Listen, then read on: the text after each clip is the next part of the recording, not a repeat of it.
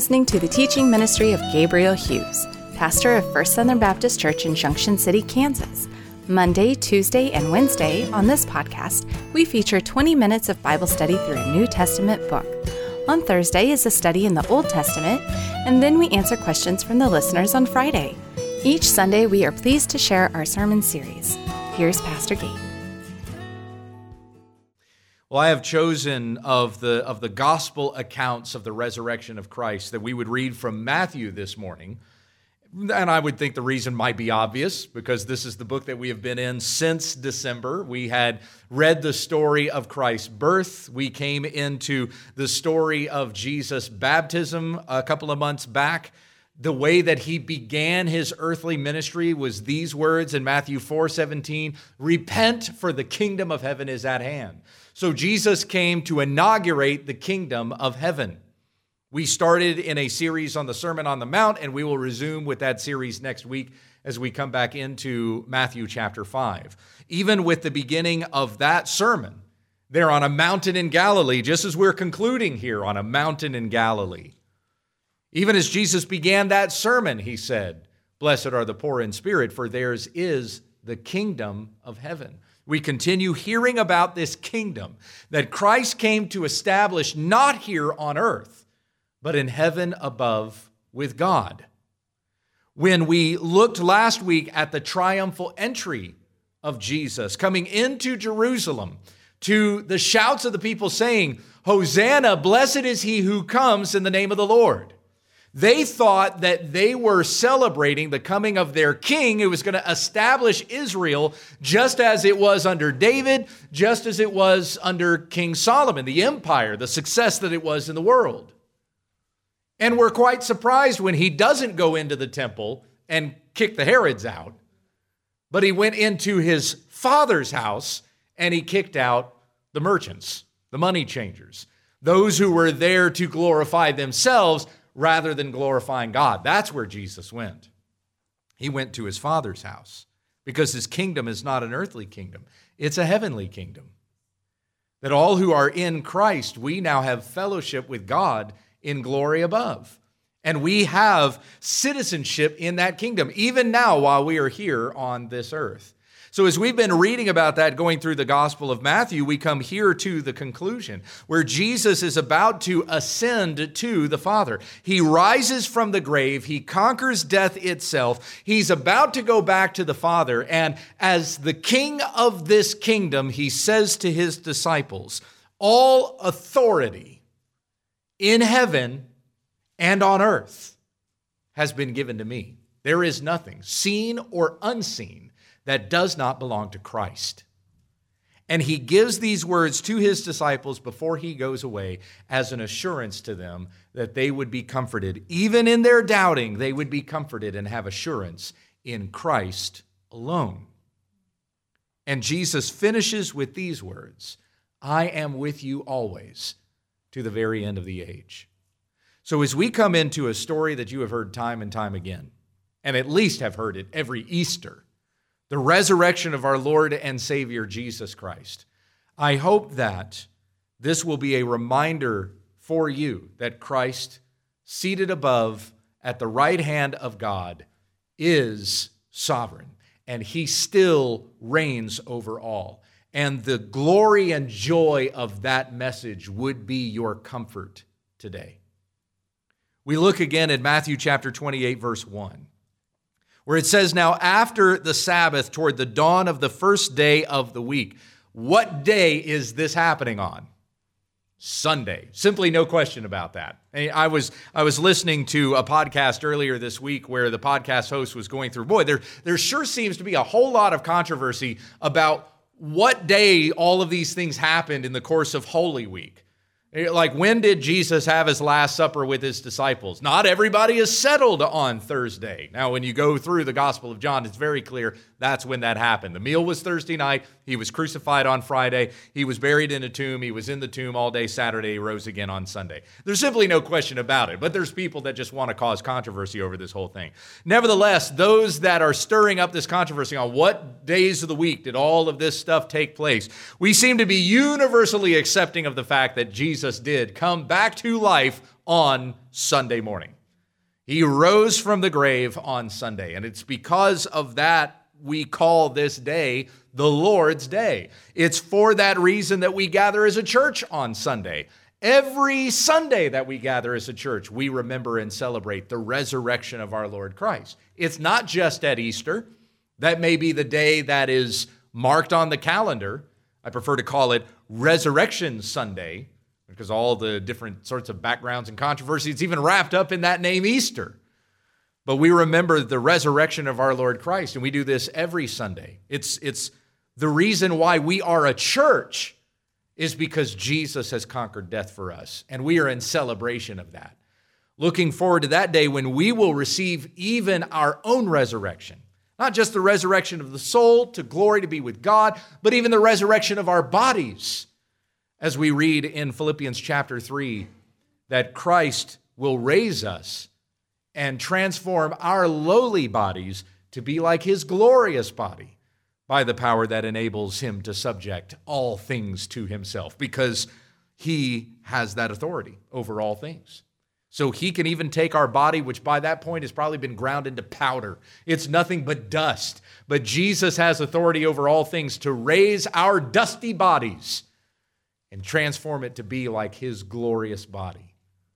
This is the promise that has been given to us in Scripture. So we remember this every Sunday.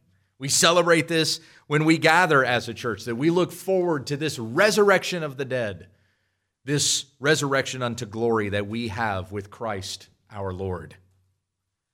So now, after the Sabbath, Jesus fulfilling even all the Sabbath laws and, and everything that went along with that. For as Jesus had said earlier, even here in the book of Matthew, he himself is Lord of the Sabbath. He rested on that day in a tomb. Sunday morning, he comes back to life. Dawn of the first day of the week. Mary Magdalene and the other Mary went to the tomb. And behold, there was a great earthquake. Now, why was it they were going to the tomb? He's already dead. He's buried inside. He, the stone is rolled in its place. Well, they were there to anoint the body of Jesus. We know that from the other gospel accounts. Why would they have reason to do that when we know that Jesus had already had plenty of spices that had been placed with him? In the Gospel of John, it talks about how Nicodemus had even gone through a transformation from that conversation that he had with Jesus in John 3 to suddenly becoming a worshiper of Jesus and even bringing all these spices that were placed with him in the tomb of Joseph of Arimathea where Jesus was buried. So he had certainly been anointed already. Why were the women coming to do that again? Well, remember something that I mentioned to you last week that when Jesus had raised Lazarus from the dead in John chapter 11, he did this four days after Lazarus had died. And when he came to the place where Lazarus had been buried, the people were like, Why are you even bothering? By this point, his body stinketh. You roll away that tomb, his spirit is not even present with his body anymore. That's, that's really what they meant by that, by, by saying, by this point, his, his body is decayed, it stinks, the spirit is no longer with him. Because the belief of the people at that time was the spirit still kind of hung around with the body for three days until the body was so decayed there was, there was absolutely no chance of resurrection anymore. That's what made the miracle of jesus raising lazarus from the dead all the more incredible that it happened four days after he had died not just three. But here this is three days after jesus had died and was buried in the tomb. And so the women were still of the understanding still of that belief that was prevalent in the culture at that time that the spirit of jesus was still with his body and so they were going to anoint the body as an act of worship unto the Lord, believing his spirit was still there.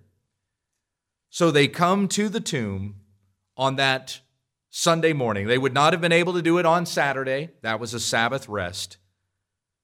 And so they come as early as they could have come on Sunday. And when they get there, they find that the stone has been rolled back. Now, Matthew doesn't necessarily give us these events in a chronological order. They're going to the tomb. When they get there, the guard is already gone. The tomb is open, it is empty. The angels appear to them and tell them exactly what it is that has taken place. But prior to this occurring, we know, according to what Matthew tells us, that an angel had descended from heaven and came and rolled back the stone and sat on it. His appearance was like lightning and his clothing white as snow. Now, now the women were not there to see it, and Matthew was not there to see it either.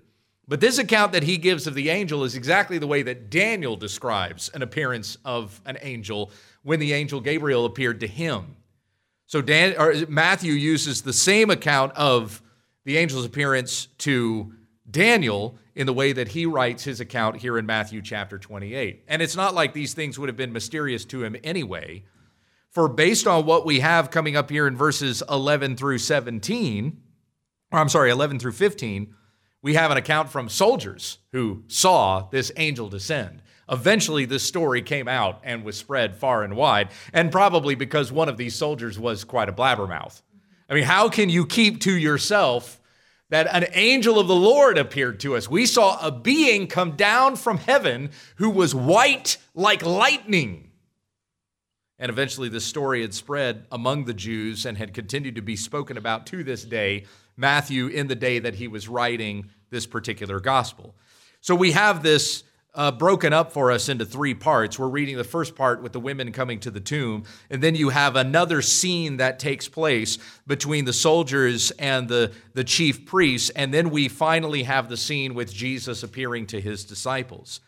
So, here, as the angel addresses the women, the angel says, Do not be afraid. Look at the contrast, and some of you noticed it when, when we uh, were, were doing the reading at the beginning of the sermon. The the guards were terrified. They became like dead men. They passed out on the ground at the appearance of this angel.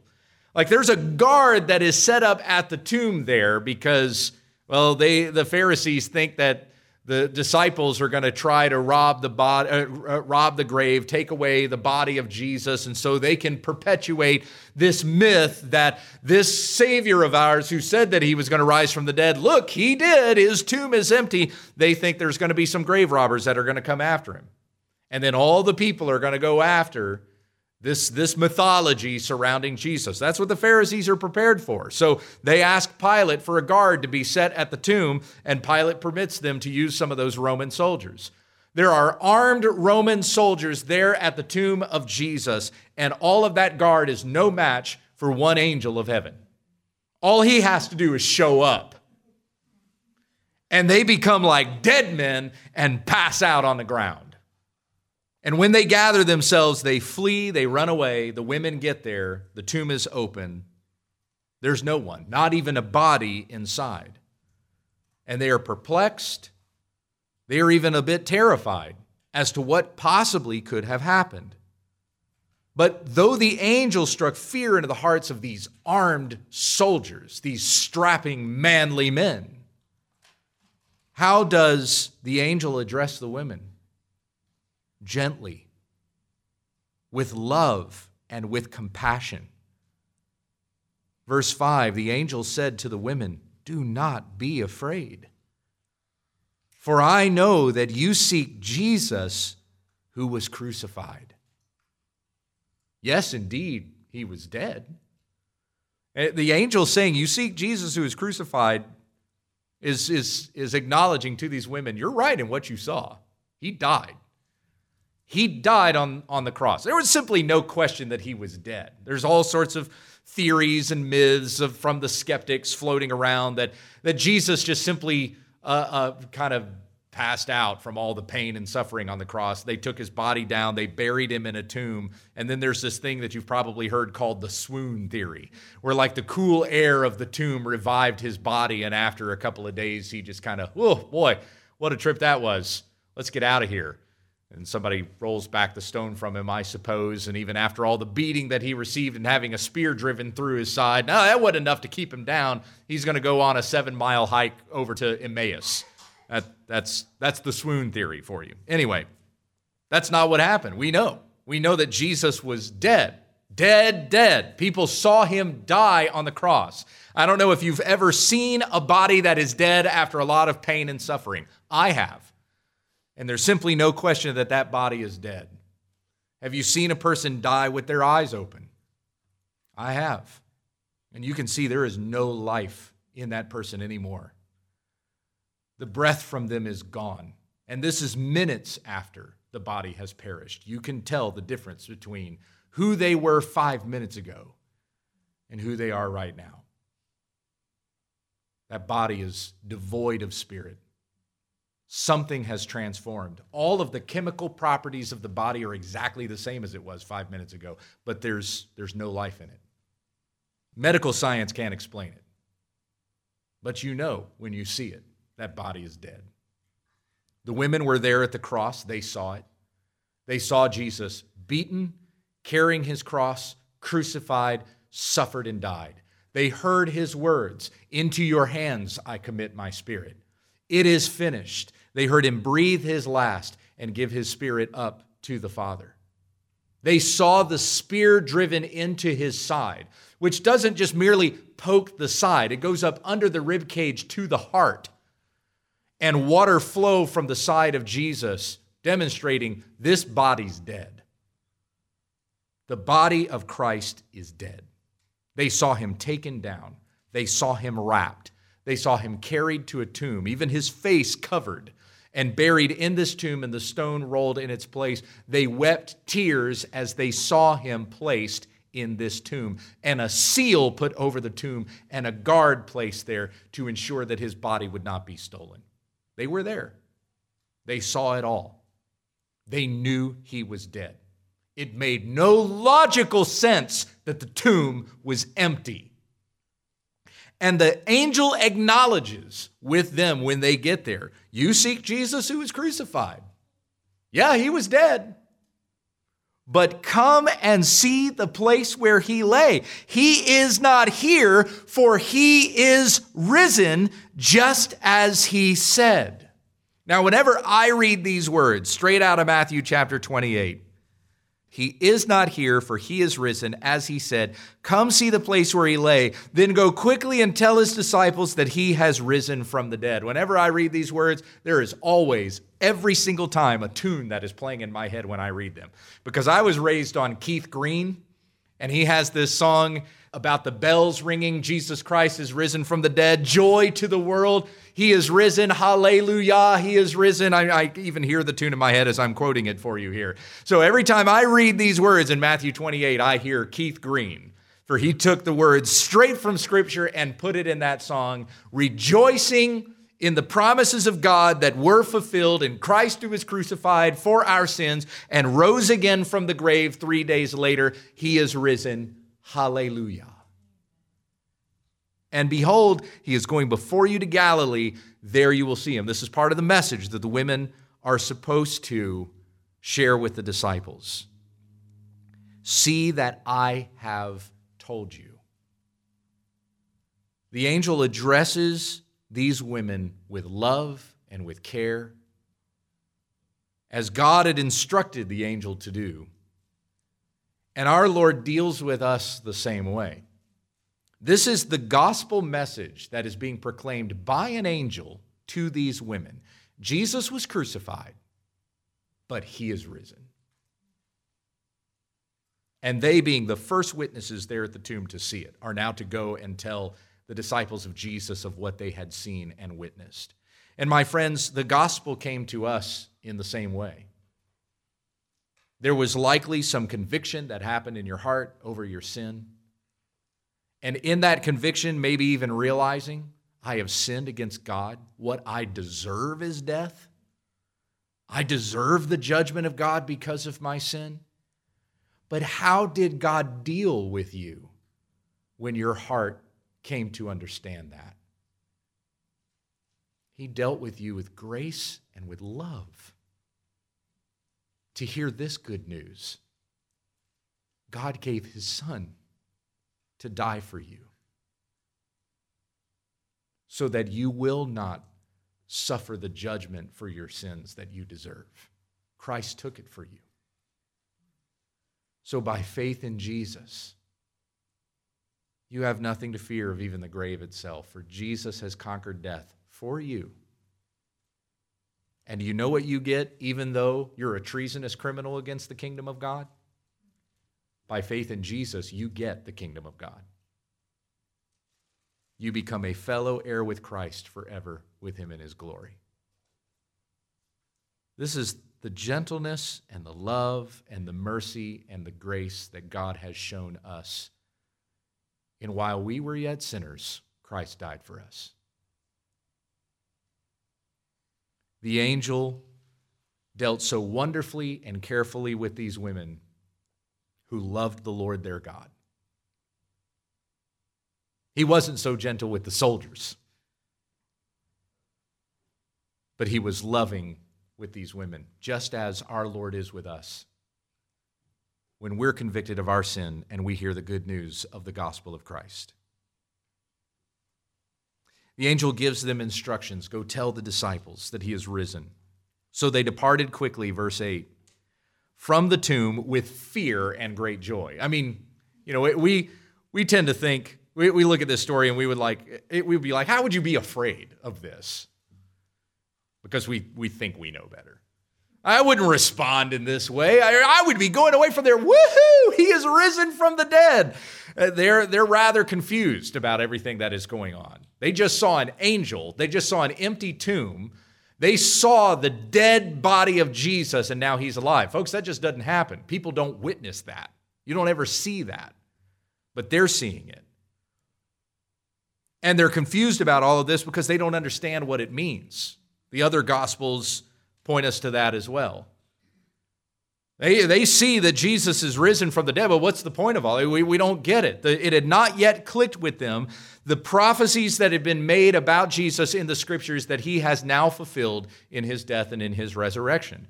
In fact, as you go down, the disciples, when they go to the mountain in Galilee and they see him, they worship him, but they still doubt. And when you read in Luke 24, they continue to doubt all the way up to the Mount of Olives, right before Jesus is about to ascend into heaven on that very day, 40 days after he had risen from the dead. They still don't get this. And then Jesus opens their minds to understand the scriptures.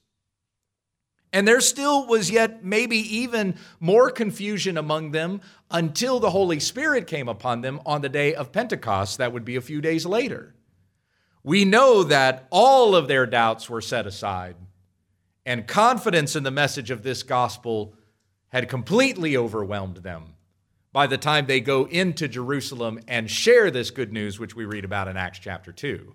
And this in fulfillment of exactly what Jesus said to his disciples Don't be afraid about what you are to say for my spirit will be given to you, and you will know exactly what to say. With the Spirit of God upon them from Pentecost on, they knew exactly what it was that they were proclaiming with absolute boldness and confidence that had been fulfilled in Christ according to the Scriptures. So, still some confusion here as to what's going on. Great joy in their hearts that, they're, that, that, that Jesus has risen from the dead, but still fear and trembling, seeing an angel, seeing an empty tomb, not knowing what these things mean. So they go to the disciples with fear and with great joy. And behold, Jesus met them, verse 9, and said, Greetings. And they came up and took hold of his feet and worshiped him. Once again, demonstrating all the more the love of our Savior. There was a messenger who came to them and told them the good news, and then they met Christ himself. My friends, that's, that's still exactly the same way with us.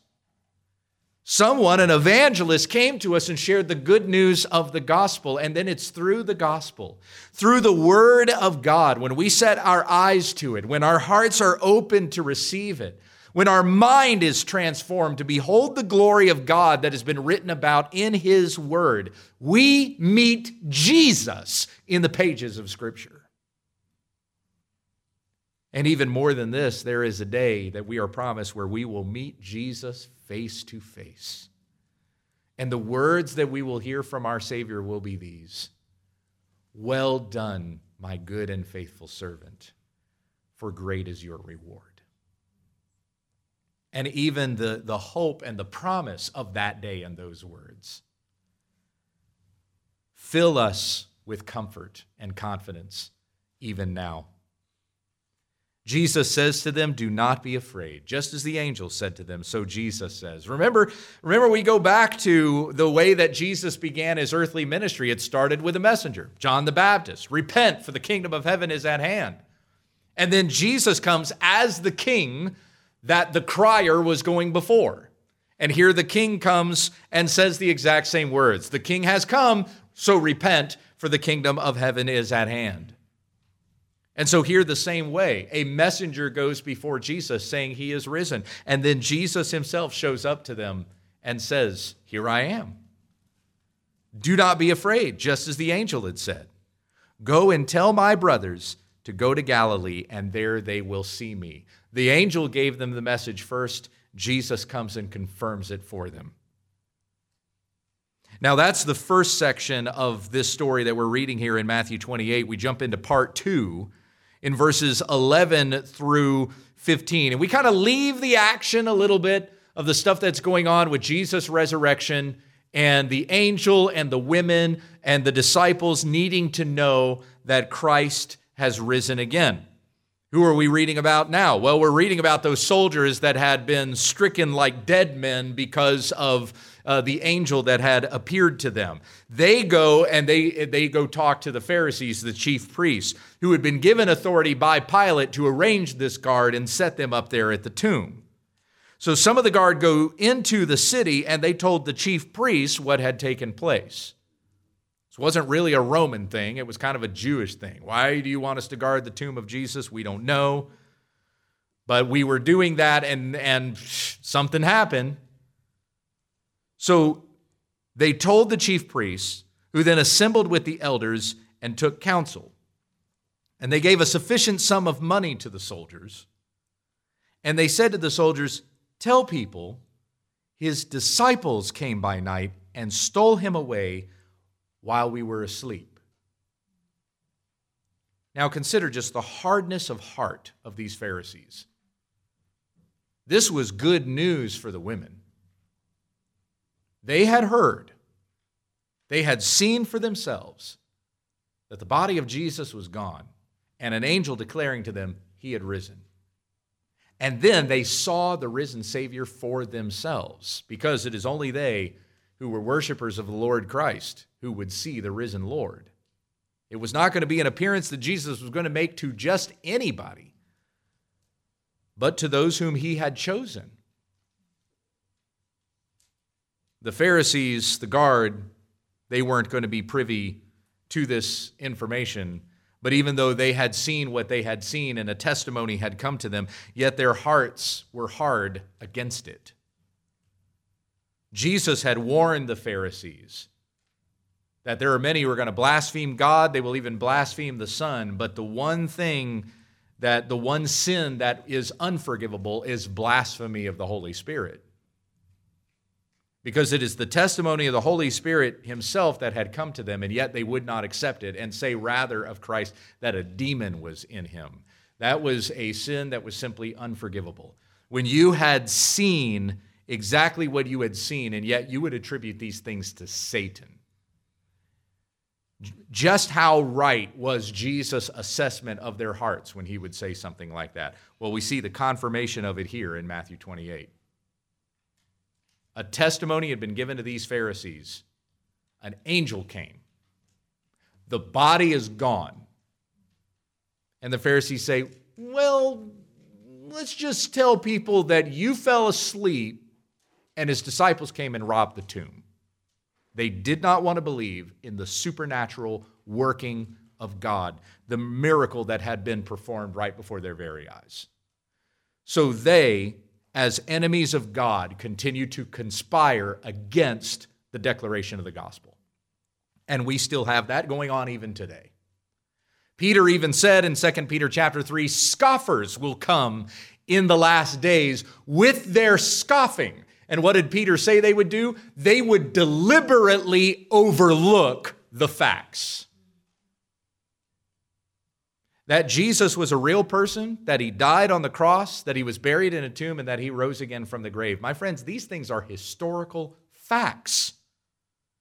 There is more evidence to the resurrection of Christ than there is an even single shred of evidence to Darwinian evolution. And yet, people will mock this testimony and believe in the thing that there has never been a single eyewitness to. These are the scoffers who have come in the last days with their scoffing. They will mock the gospel and believe in myths and mumbo jumbo and ridiculous mysticism, basically, which is all uh, uh, Darwinian evolution amounts to. It is a religious belief that is false. What we believe here is truth. And it takes more than just believing that Jesus was a real person who died and was buried and rose again, but that your life would even be changed by it. That you would be convicted in heart of your sins and that you would worship Christ as King who reigns above in glory. All of these things essential to the salvation of the person. They don't just believe in historical facts on a page, but that they believe them with such conviction in heart that it changes the person's life. That you're no longer the man or woman who walked in sin, who walked for yourself, but you are, as we had already quoted today from Galatians 2:20, you are crucified with Christ. And it is no longer you who lives, but it is Christ who lives within you. And the life you now live in your flesh, you live according to the Son of God, who died for you and demonstrated his love for you in this way and rose again from the dead.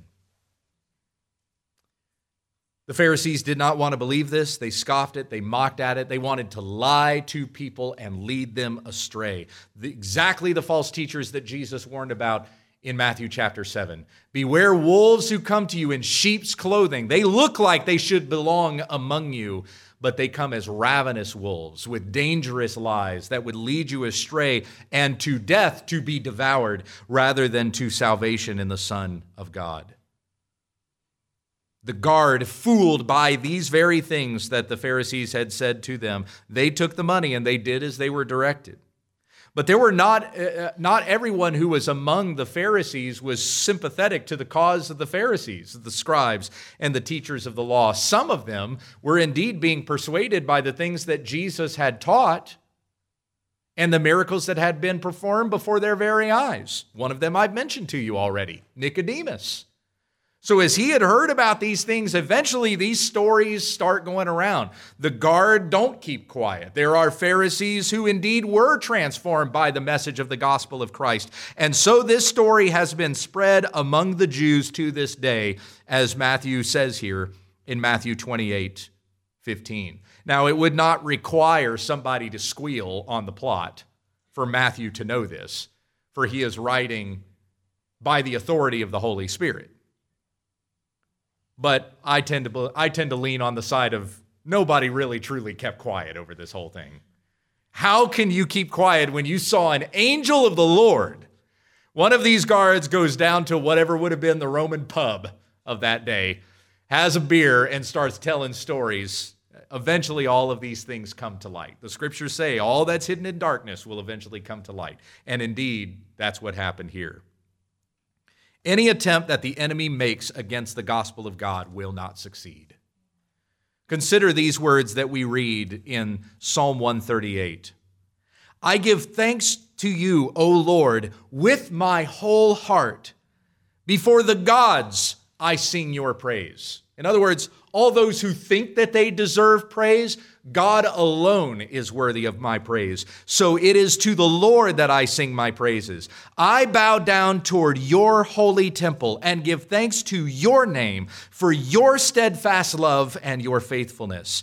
For you have exalted above all things your name and your word. On the day that I called, you answered me. My strength of soul you increased. All the kings of the earth shall give thanks to you, O Lord, for they have heard the words of your mouth, and they shall sing of the ways of the Lord, for great is the glory of the Lord. For though the Lord is high, he regards the lowly, but the haughty he knows from afar. Like those who are lowly, who are humble in spirit, who come before the Lord, they are friends of God. But those who are proud, those who are boastful, those who reject the gospel message, those who think that they do not need God, I am good enough by the works that I do, they are the haughty, and the Lord knows them from afar. They, they are not friends of God. They do not have the ear of the Lord. They are far from him.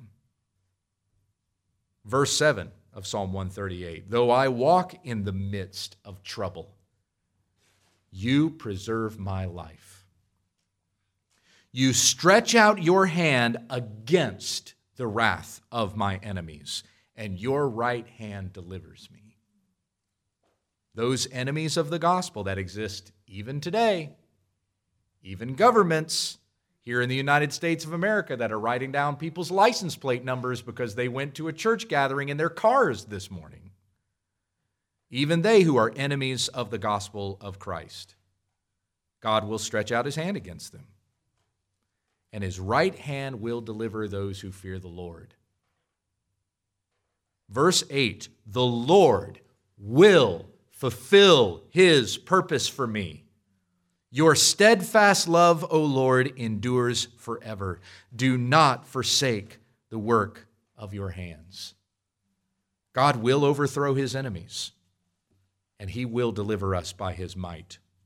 Let's look at the last portion here of Matthew chapter 28, verses 16 through 20. And here's where we come to the linchpin of the words of Christ at the conclusion of this gospel. Now, the 11 disciples went to Galilee, of course, minus Judas, who had hung himself. They went to Galilee to the mountain that Jesus had directed them to go to. And when they saw him, they worshiped him, but some doubted. Now, whenever we talk about the Great Commission of Christ, we're, we're usually quoting Matthew 28, verses 19 and 20. Go therefore and make disciples of all nations, baptizing them in the name of the Father and of the Son. But don't miss verse 18 and don't uh, uh, uh, look past that this was being said as a response to their doubt. We have doubt mentioned in verse 17. And how does Jesus respond to the fact that, that Matthew says they worshiped him, but some doubted? They still didn't understand these things and why these things had taken place the way that they had. How does Jesus respond to this? Verse 18 Jesus came and said to them, All authority, all authority in heaven and on earth has been given to me.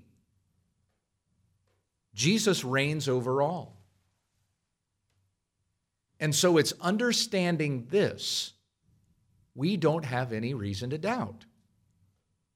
When we look to the authority of Christ, who is seated in heaven above and has all authority over things that are seen and things that are unseen, all things that are created, from the farthest reaches of the universe to the very seat where you are sitting in today, Everything that exists is under the authority of God. And when we see that and when we know that, we are comforted. Our doubts are answered. The answer is Jesus. All authority in heaven and on earth has been given to me. Jesus is in control. Even these things that have happened before the disciples' very eyes that they don't they, they didn't fully understand yet. The Son of God came. He didn't set up an earthly kingdom. Jesus is saying, relax. All authority is mine. You saw me die. I'm risen again. I am in control. Everything that has happened has happened exactly as the Father had ordained it would happen. And the disciples certainly come to know this later, for we see this prayer that they pray in Acts chapter 4, verses 27 and 28. For truly in this city there were gathered together against your holy servant, Jesus, whom you anointed, both Herod and Pontius Pilate, along with the Gentiles and the peoples of Israel, to do whatever your hand and your plan had predestined to take place. They didn't understand this yet, but they would understand it later. They didn't get it even after seeing Jesus resurrected from the dead. But Jesus said to them, I am in control. My death happened according to the predestined plan of God. My resurrection has happened according to the predestined plan of God. All of the authority of God has been given to me. Trust in me. And knowing this demands a response. If you know that all authority belongs to Christ, it demands a response. And he gives a directive for them to follow. Go, therefore, and make disciples of all nations, baptizing them in the name of the Father and of the Son and of the Holy Spirit, teaching them to observe all that I have commanded you. And behold, I am with you always to the very end of the age. Jesus is in control. Jesus is with us. And so we have no reason to despair, but to trust and obey. For there's no other way to be happy in Jesus but to trust and obey, just as we sing in the old hymn. Now, what does it mean to trust? And I want to leave you with these, these five points on trusting in Jesus. I received an email from a listener to the WWUTT podcast. And this was this was actually last night after I had already recorded this sermon. If you go and you watch the video sermon, I have a different conclusion to this in the video than I'm going to give you now. That's great. You have a two-part sermon now that you can listen to. Go watch the other part. I, I opened up my email and there was a question from a listener just simply asking this How do I trust in Jesus? I know I'm supposed to, but how do I trust in Jesus? So as I was thinking about that, this, I was thinking about that this morning. I wrote these five things down. Number one, understand first that He alone is worthy. He alone is worthy of our trust. In Numbers 23 19, we read, God is not a man that he should lie, nor a son of man that he should change his mind. Does he speak and then not act? Does he promise and not fulfill? Jesus is worthy of our trust. Second consideration here He has proven himself according to his word. Jesus told his disciples what was going to happen, and it happened. The scriptures told us what was going to happen, and it happened, just as the scriptures said. Jesus fulfilled all the law and the prophets. He has given more promises to us, so don't you know that we can trust that those promises that He has given to us are going to be fulfilled if all the other things that He has said before in His word have been fulfilled? We have no reason to despair. The things that God has said would happen have happened. So we can trust that the things that He says are going to happen will happen. Jesus said to us, You will have trouble. You will have tribulation. What are we going through today? Trouble, trials, tribulation. We're experiencing those things. And then he says, But take heart, for I have overcome the world. Has he not? So trust in Jesus. He has proven himself according to his word. Number three consideration for you this morning He has proven himself in the lives of others. We have the testimony of many people that have been written down in the scriptures to whom God promised things. And almost to an embarrassing degree, these people rejected the promises of God and tried to fulfill them on their own. And that always ended up really bad. Some of those people go the way of trying to fulfill those things to themselves to their own destruction. They did not trust in God, they trusted in their own ability, their own way, and, and it ended badly for them.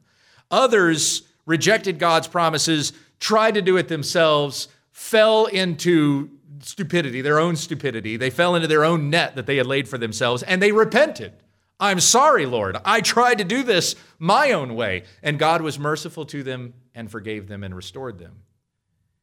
And God's promises were fulfilled for them. Even when they sinned against God, He was faithful to His promise to them. We see that over and over again throughout the scriptures. We see it summarized in Hebrews chapter 11 that God fulfilled His promises to those who had faith in Him. And so, as we see these accounts happen throughout the scriptures, and you may even know people personally that God has fulfilled His promises to, we can look and see that he is faithful. 1 Kings 8:56 He has given rest to his people just as he has promised. Number 4 thing to consider and this one really more of an exhortation than anything else in these these five considerations this morning. Number 4 obey him. How do I trust in Jesus? Obey him. You demonstrate your trust in Christ when you do what he says. Jesus said to his disciples in John 14, 15, You will show me that you love me when you obey my commandments. Do you have faith in Jesus? Do you trust him that he is going to do what he says that he is going to do? Then obey what he has said for you to do. And he has called us to godliness and holiness. Repent, for the kingdom of heaven is at hand. Turn away from sin Turn away from anxiety and despair. Turn away from thinking that you need to do something in order to make your life great. Trust in Jesus. Trust in Him. Obey His word. Turn from sin and walk in holiness and in godliness. And then the fifth thing to consider is this and this is more of a question. Number four was an exhortation, number five is a question. What's your alternative? Like, if you don't trust in Jesus, what are you trusting in? Yourself? Go ahead. Fight coronavirus on your own. Fight your circumstances on your own. Try to keep your job. Try to make the economy come back to normal when all of this is over. And there probably is not going to be a normal when we get over this. Like what we had known about life before this pandemic had occurred is, is all changed now, all over the world, not just here in the United States, but everywhere. This pandemic has changed everything. So something is not going to go back to normal. There is an assurance that you thought you had yesterday that you don't have today. How can you trust in any of those worldly things? You can't even trust in your own biology. Your body is wasting away even where, while you sit where you are. Maybe coronavirus won't kill you today, but age eventually is going to catch up with you. And then what? You can't even trust in your own body. You will stand before God in judgment. Whom, do, whom have you put your trust in? What is going to save you? I'll tell you where you should put your trust in the one who's conquered death in the one who sits matter of factly, alive and well at the right hand of the throne of God, Jesus Christ, the righteous one. You have no other alternative. He is the one who reigns. He is the one to whom all authority in heaven and on earth have been given. So trust in Jesus Christ. When despair strikes you, when anxiety overtakes your body, when it, when it becomes even physiologically impossible to deal with, it even weighs you down physically, trust in Jesus. Turn to his word. Read his promises. You can read along with David in Psalm 13. Oh Lord, how long will you forget me forever? As long as you come to the end of that psalm, which says, I will give glory to the Lord, for he has dealt bountifully with me in any and all things that we go through, trust in the Lord with all your heart. Lean not on your own understanding. In all your ways, acknowledge Him, and He will make straight your paths. I've already talked for 50 minutes, but it seems I still have your attention. So if you would indulge me, I'd like to close with these words from Charles Spurgeon. This is morning and evening daily readings and this is the reading for today, the morning of April the 12th. It has it's separated out into uh, a morning devotional and an evening devotional. Here's what we read for this day in particular. By the providence of God, these just happen to be the words that fall on April the 12th. Our blessed Lord experienced a terrible sinking and melting of soul. The spirit of a man will sustain his infirmity, but a wounded spirit who can bear? Deep depression of spirit is the most grievous of all trials. All besides is as nothing. Well might the suffering Savior cry to his God, Be not far from me. For above all other seasons, a man needs his God when his heart is melted within him because of heaviness. Believer, come near the cross this morning and humbly adore the King of glory as having once been brought far lower in mental distress and inward anguish than any one among us. And mark his fitness to become a faithful high priest who can be touched with a feeling of our infirmities Especially let those of us whose sadness springs directly from the withdrawal of a present sense of our Father's love enter into near and intimate communion with Jesus. Let us not give way to despair, since through this dark room the Master has passed before us. Our souls may sometimes long and faint and thirst even to anguish to behold the light of the Lord's countenance. At such times, let us stay ourselves with the sweet fact of the sympathy of our great high priest. Our drops of sorrow may well be forgotten in the ocean of his griefs, but how high ought our love to rise?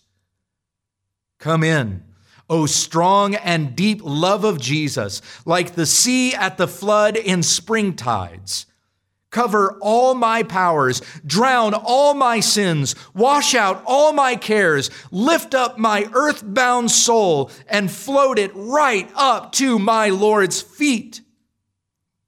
And there let me lie, a broken shell, washed up by his love having no virtue or value, and only venturing to whisper to him that if he will put his ear to me, he will hear within my heart faint echoes of the vast waves of his own love, which have brought me where it is my delight to lie, even at his feet forever.